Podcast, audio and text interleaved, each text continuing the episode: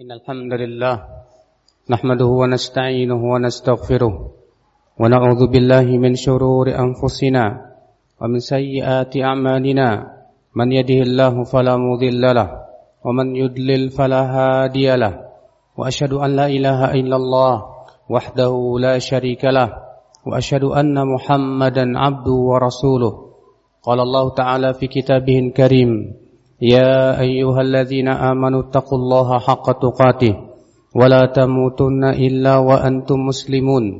وقال تعالى يا أيها الناس اتقوا ربكم الذي خلقكم من نفس واحدة وخلق منها زوجها وبث منهما رجالا كثيرا ونساء واتقوا الله الذي تساءلون به والأرحام إن الله كان عليكم رقيبا. وقال تعالى يا أيها الذين آمنوا اتقوا الله وقولوا قولا سديدا يصلح لكم أعمالكم ويغفر لكم ذنوبكم ومن يطع الله ورسوله فقد فاز فوزا عظيما. أما بعد فإن أصدق الحديث كتاب الله وخر الهدي هدي محمد صلى الله عليه وسلم وشر الأمور محدثاتها وكل محدثة بدعة وكل بدعة ضلالة وكل ضلالة في النار أمة الإسلام Sesungguhnya di antara nama Allah yaitu Allah bernama Al-Jamil yang maha indah. Sebagaimana Rasulullah sallallahu alaihi wasallam bersabda di dalam hadis yang diriwayatkan Muslim, "Innallaha jamilun yuhibbul jamal." Sesungguhnya Allah itu indah dan Allah mencintai keindahan. Maka dari itulah Allah Subhanahu wa taala menciptakan pemandangan-pemandangan yang indah, bunga-bunga yang indah. Itu semua sebagai saksi bahwasanya Dia Allah penciptanya maha indah. Karena Dia Allah yang maha indah, tentu syariatnya pun juga sangat indah. Karena Dia Allah maha indah, tentu semua ketentuan-ketentuan Allah dan takdirnya pun pasti indah walaupun dipandang tidak indah oleh sebagian orang yang kurang paham. Karena sesungguhnya Allah Subhanahu wa taala memiliki ilmu yang sangat luas. Keilmuan Allah Subhanahu wa taala tidak mungkin dibandingkan dengan ilmu manusia karena manusia diberikan oleh Allah ilmu hanya sedikit saja. Allah berfirman, "Wa ma utitum minal ilmi illa qalila." Tidaklah kalian diberikan ilmu kecuali sedikit saja. Allah Subhanahu wa taala menurunkan syariat Islam yang sangat indah ini. Cobalah kita perhatikan bagaimana syariat-syariat yang Allah berlakukan kepada manusia. Betapa indahnya syariat ini. Allah syariatkan solat. Allah syariatkan zakat. Allah syariatkan puasa. Allah syariatkan haji. Dengan solat, seorang hamba akan tercegah daripada dari perbuatan keji dan mungkar. Dengan solat Allah gugurkan dosa-dosanya. Dengan solat Allah angkat derajatnya. Dengan solat menjadikan kekuatan yang sangat kuat di hatinya. Allah berfirman, Innal insana khuliqa halu'a. Iza massahu syarru jazu'a. Wa idza khairul wa idza massahu khairu manu'a. Illa musallin. Sesungguhnya manusia diciptakan dalam keadaan berkeluh kesah. Apabila ditimpa kesusahan, ia tidak sabaran. Apabila ditimpa kesenangan, ia sangat pelit kata Allah kecuali orang yang solat. Allah mengecualikan kecuali orang yang solat. Orang solat tidak demikian. Orang solat itu jiwanya sabar. Orang yang solat itu senantiasa bersyukur ketika diberikan kenikmatan. Karena hakikatnya solat itu memberikan kekuatan dalam hati kita saudaraku sekalian. Maka betapa indahnya solat yang Allah syariatkan kepada kita menjadikan seorang hamba menjadi hamba-hamba yang bertakwa dan dekat kepada Allah Subhanahu wa taala.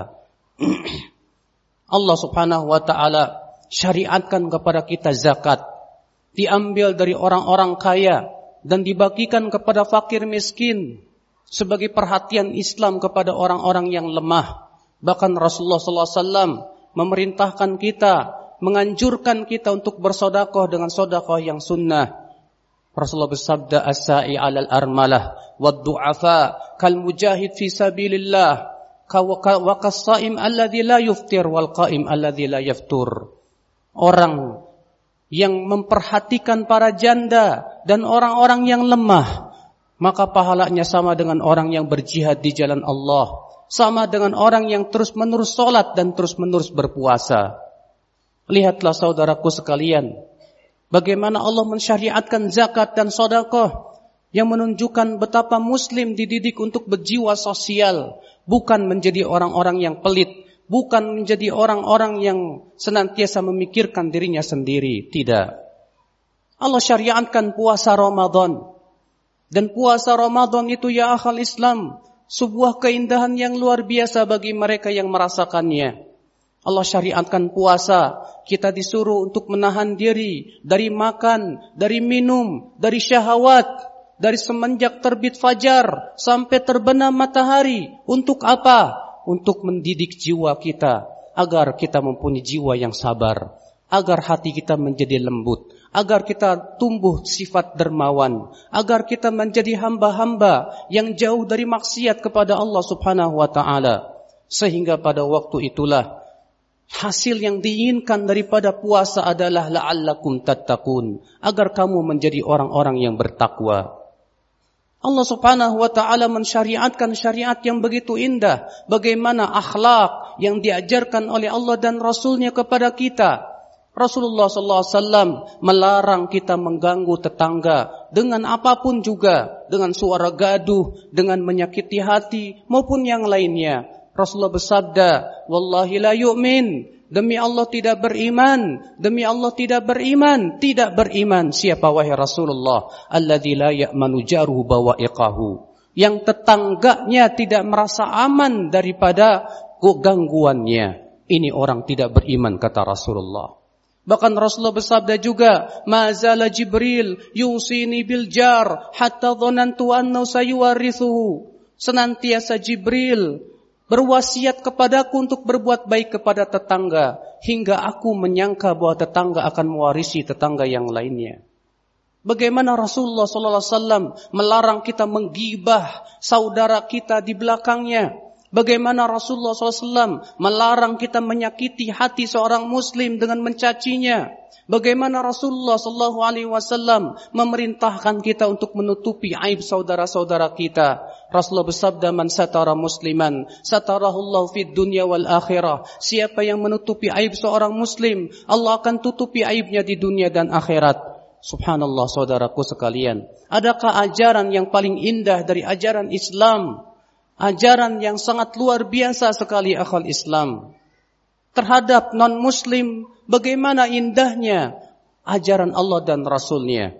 Allah berfirman, La, yakan, la yanhakumullah عن الذين لم يقاتلوكم في الدين ولم يخرجوكم من دياركم أن تبروهم وتقسطوا إليهم إن الله يحب المقسطين الله Allah tidak melarang kalian dari orang-orang kafir yang tidak memerangi kalian tidak pula mengusir kalian dari negeri-negeri kalian untuk kalian berbuat baik kepada mereka dan bersikap adil kepada mereka. Sesungguhnya Allah cinta kepada orang-orang yang berbuat adil.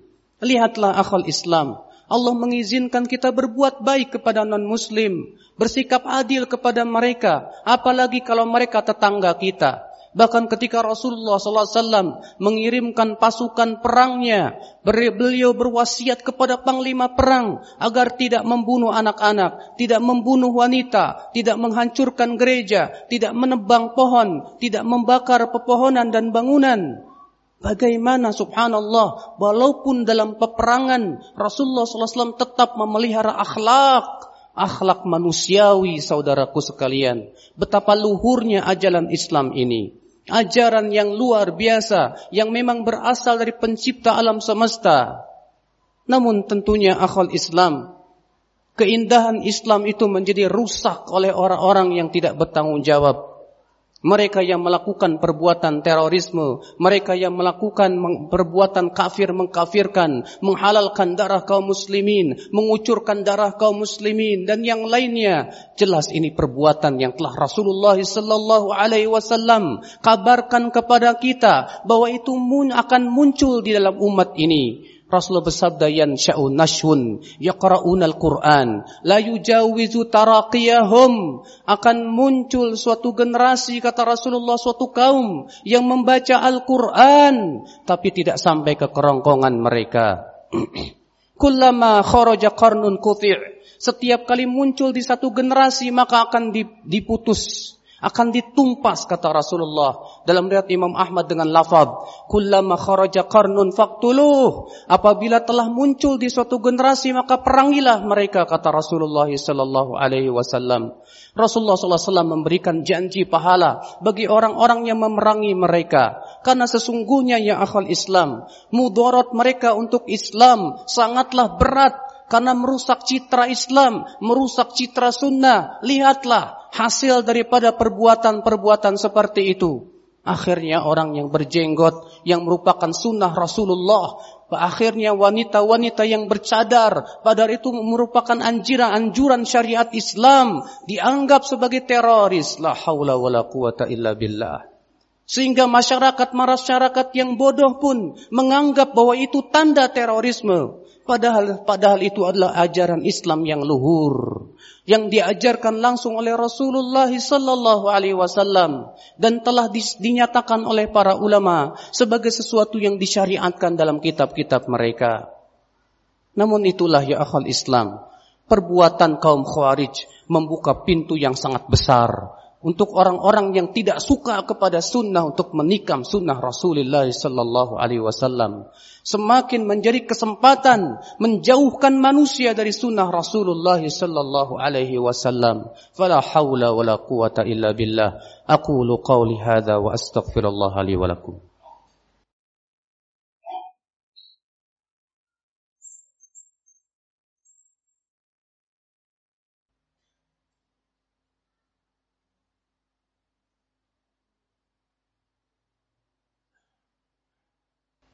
Alhamdulillah.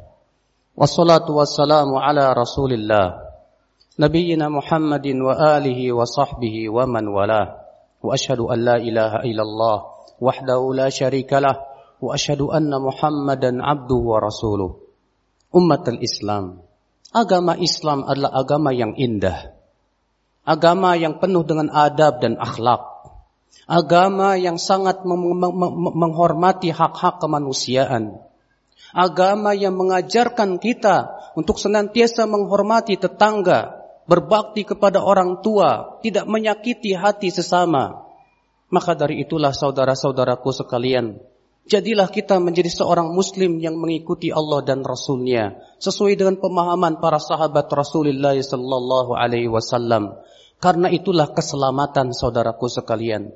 Orang-orang khawarij yang muncul di zaman Ali bin Abi Thalib akibat tidak mengikuti pemahaman para sahabat Rasulullah sallallahu alaihi wasallam. Mereka pada waktu itu mengkafirkan Ali dengan tuduhan bahwa Ali tidak berhukum dan hukum Allah. Mereka mengkafirkan Muawiyah dengan tuduhan bahwa Muawiyah tidak berhukum dan hukum Allah dan mereka membawakan ayat-ayat Al-Qur'an untuk mengkafirkan para sahabat Rasulullah sallallahu alaihi wasallam. Mereka membawakan firman Allah di antaranya, "Wa man lam yahkum bima anzalallah, faulaika humul kafirun." Barang siapa yang tidak berhukum dan hukum Allah, maka dia kafir. Mereka tidak mau mendengar penjelasan Ibnu Abbas tentang ayat tersebut. Ibnu Abbas berkata, "Laisal kufru huna kama yafhamun." Kekufuran yang dimaksud dalam ayat ini bukanlah kufur yang besar yang mengeluarkan pelakunya dari Islam, tapi adalah kufur di bawah kekufuran kata Ibnu Abbas. Maka dari itu ya akhul Islam, kemudian orang-orang Khawarij itu diperangi oleh Ali bin Abi Talib karena adanya perintah dari Rasulullah sallallahu alaihi wasallam. Dan subhanallah, yang Rasulullah kabarkan benar. Ternyata setiap generasi di setiap generasi orang Khawarij itu keluar dan terus keluar sampai detik ini. Namun Rasulullah memberikan kabar gembira, setiap kali mereka keluar, mereka akan ditumpas kata Rasulullah SAW. Sampai generasi akhir mereka keluar bersama Dajjal. Semoga Allah menyelamatkan kita saudaraku sekalian. Dari kesesatan pemikiran, dari syubhat-syubhat yang menyambar-nyambar di zaman ini. Maka peliharalah diri-diri kita supaya kita berhati-hati dalam mengambil sumber-sumber ilmu. Agar kita berhati-hati dan betul-betul menjaga jangan sampai kita terkena syubuhat-syubuhat yang menyesatkan seperti itu. Dengan kita mengaji ke ustadz-ustadz yang sudah jelas akidah dan manhajnya.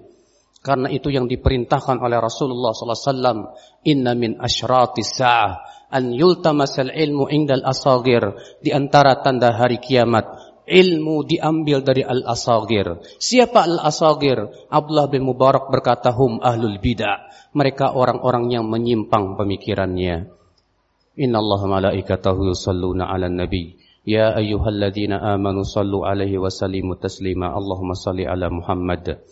Wa ala ali Muhammad kama sallaita ala Ibrahim wa ala ali Ibrahim innaka hamidun majid. وبارك على محمد وعلى آل محمد كما باركت على إبراهيم وعلى آل إبراهيم. إنك حميد مجيد. اللهم اغفر للمسلمين والمسلمات والمؤمنين والمؤمنات الأحياء منهم والأموات. إنك سميع قريب مجيب دعوة يا قاضي الحاجات. اللهم انصر المسلمين في هذا البلد وفي سائر بلاد المسلمين يا رب العالمين. اللهم أعز الإسلام والمسلمين وأذل الشرك والمشركين. اللهم أصلح ولاة أمور المسلمين في هذا البلد وفي سائر بلاد المسلمين يا رب العالمين. اللهم وتب علينا إنك أنت التواب الرحيم. اللهم آتنا في الدنيا حسنة وفي الآخرة حسنة وقنا عذاب النار.